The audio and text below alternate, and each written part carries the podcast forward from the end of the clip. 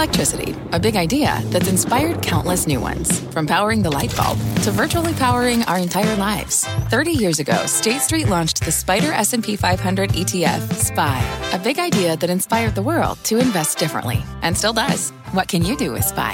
Before investing, consider the fund's investment objectives, risks, charges, and expenses. Visit ssga.com for a prospectus containing this and other information. Read it carefully before investing. SPY is subject to risks similar to those of stocks. All ETFs are subject to risk, including possible loss of principal. Alps Distributors Inc. Distributor. It has been a wild year for AI companies. AI is what everyone is talking about in boardrooms and in living rooms. In the public market, where AI darlings like NVIDIA have soared 200%. Shares of NVIDIA hitting new all time highs and its market cap topping a trillion dollars for the first time ever. But even more so in the private markets, where one in every $4 invested in a startup is going to an AI related company. AI has been this buzzword that pushes every company forward. It's sending valuations for those startups skyrocketing, tripling, or even quintupling in just a matter of months. I've lived through a few bubbles. We like to describe these moments as super cycles, right? The internet, mobile, cloud computing, and now AI.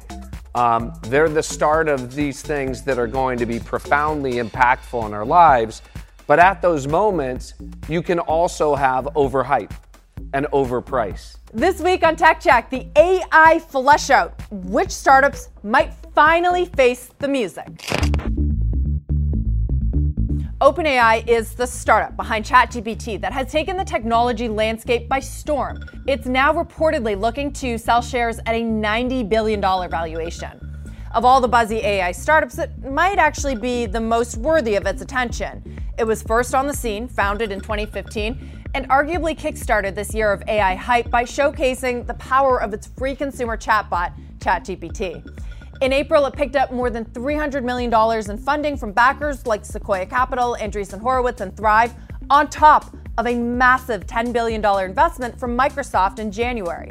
It is a company with actual products, revenue, customers, and a brand name that people now know.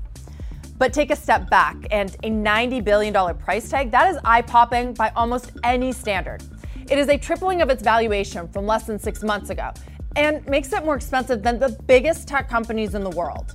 Threefold increase in valuation. It just raises the question yet again as to whether some of these stocks, maybe not all, are in a bubble. The Wall Street Journal reports that OpenAI is expecting to reach a billion dollars in revenue this year, which means investors would be paying $90 on every dollar of revenue, giving it a valuation of 90 times sales.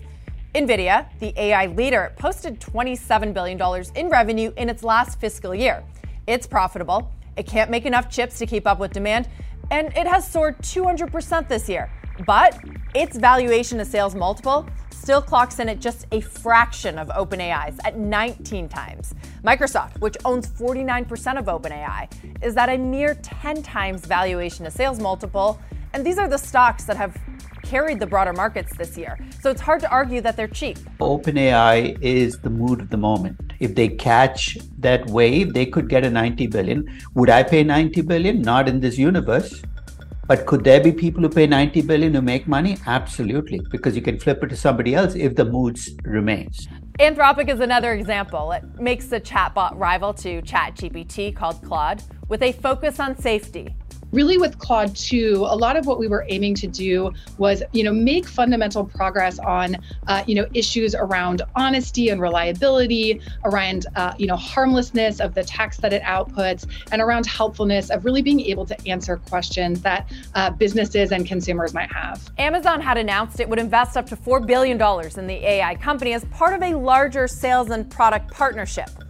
Less than a week later, the company is reportedly looking to raise another $2 billion at a valuation of 20 to $30 billion.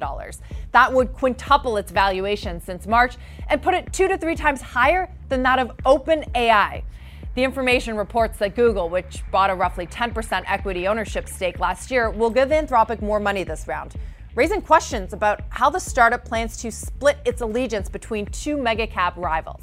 For those keeping score, Microsoft's forward looking sales multiple stands at about 10 times, NVIDIA at 17, OpenAI at about 90, and Anthropic at 200 times sales.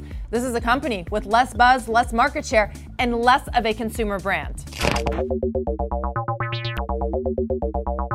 So, private AI companies are getting a pass. But if history is any indication, many of them and their investors should prepare for a reckoning. During the height of the dot com bubble in 1999, the sales multiple for some of the biggest tech companies of the era reached similar highs. Qualcomm's price shot up to 120 times its last 12 months of sales in March 2000 before crashing to about 15 times just three months later. Amazon also approached those levels, with its price to sales reaching 66 times in November of 99 before tumbling down to just three and a half times one year later. The difference is that they were already public companies, so the flesh out happened in front of the eyes of ordinary investors. What's different about today's dynamic? The AI reckoning will likely happen in private, and it could be swifter. I wouldn't be surprised if the AI reckoning came in. I call this the bar mitzvah moment, where people say, well, that was nice, it was a great buzz, but where's the beef?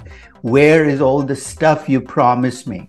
And I think those moments are coming sooner in a movement. Uh, you know, it happened very quickly with the metaverse. Look at how quickly the metaverse went from, hey, great buzz, to Facebook collapsing because it talked about the metaverse. So I have a feeling that the reckoning is going to come from AI. Doesn't mean that every AI company is going to go to zero, but it does mean there's going to be a shakeout here. The last point about these valuations, they also involve funky governance structures. When Facebook and Google went public, the founders were issued special shares that had vastly more voting power, effectively guaranteeing that executives like Mark Zuckerberg, Sergey Brin, and Larry Page would control their companies in perpetuity. Now, the current wave of startups have agreements where its investors' returns are capped at certain percentages.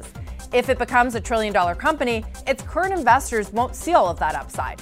Founder Sam Altman has also structured the company in an unorthodox way.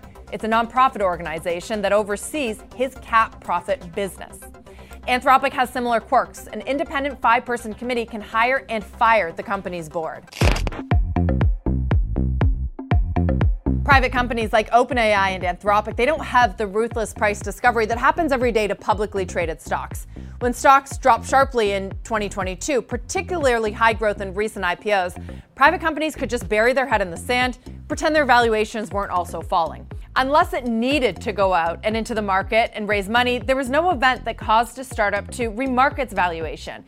Eventually, though the cash runs dry or employees complain that they're being paid in bloated stock, so the company reprices. We saw that with Instacart before it IPO'd we felt that um, it was really important to give our employees liquidity. As you know, this IPO is not about raising money for us. It's really about making sure that our employees can uh, have liquidity on, on the stock that they worked very hard for. But what happens when OpenAI or Anthropic are able to stay private, but they can also keep raising money? Nvidia, Microsoft, Google, Salesforce, and Amazon, they seem happy to pour money into these companies. After all, those startups end up becoming their customers. Not to mention the deep pockets of VCs, sovereign wealth funds, and private equity, all looking to get into the generative AI hype cycle. It means that ordinary investors and even large institutions don't get significant access to these companies until later. In the past, the best companies went public. If you were disciplined and you could get in shape for an IPO, that was a sign that you were cream of the crop. Now, not so much. Look, I'm a huge believer in venture capital. That's you know my profession. We do it at an early stage, seeding companies from zero and, and hopefully delivering some big returns as we have. I just think we've gonna live through an interesting period where, uh, especially late stage capital, the funds have gotten so big. What we've seen is this: they're competing with the public market. So the best companies they keep private because why not put more of their own money into them? And we've seen this this continued march from Chamath SPACs on through of IPOing all the trash. And it's not surprising we get a little bit of lack of trust here. Historically, the private markets for capital were small. The IPO was the destination, right? And in that world, they served a really useful purpose, kind of pulling companies along until they were big enough and, and in a good place to IPO. What we've seen though is that the private markets and, private market capital have gotten so big that why not take a Stripe or a Canva or any of the really high quality private companies and keep them private basically forever, keep doubling down, own more of them. And then what gets IPO'd? What gets IPO'd is the, you know, it is the Virgin Galactics via a SPAC from Chamath, you know, putting trash out in the market. It is the BuzzFeeds, you know, the Blue Aprons, the Rent the Runways, all these companies that they were fine shots on goal, but they weren't great companies, right? Um, but if you tell the public markets over and over, this is the product we're offering, at some point, if you're a retail investor, you say, why would I bother, right? Um, you know, this is clearly an adverse selection problem. That's a provocative idea from Sam Lessin, a noted VC. If there's a reckoning happening, it's not in the stock market. Startups are seeing huge swings in price, quintupling their valuation, slashing, burning, and failing, but it's all happening in private without the charts of stock prices and hits to the S&P 500. It's all opaque and it's all behind the scenes. Sam Lessin suggests that this may not be temporary. It could be the new permanent status quo. Generative AI may be the next great technological wave, the new iPhone, the new railroad, but these huge pools of private capital may be the next great wave in the capital markets, and the actual business models that make it all possible.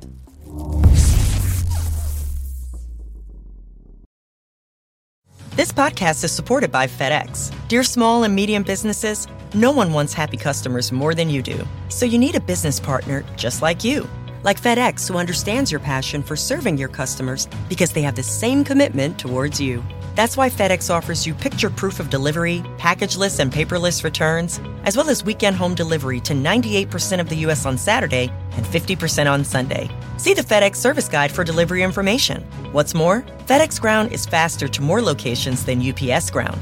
Trust FedEx for timely deliveries. See what FedEx can do for your business.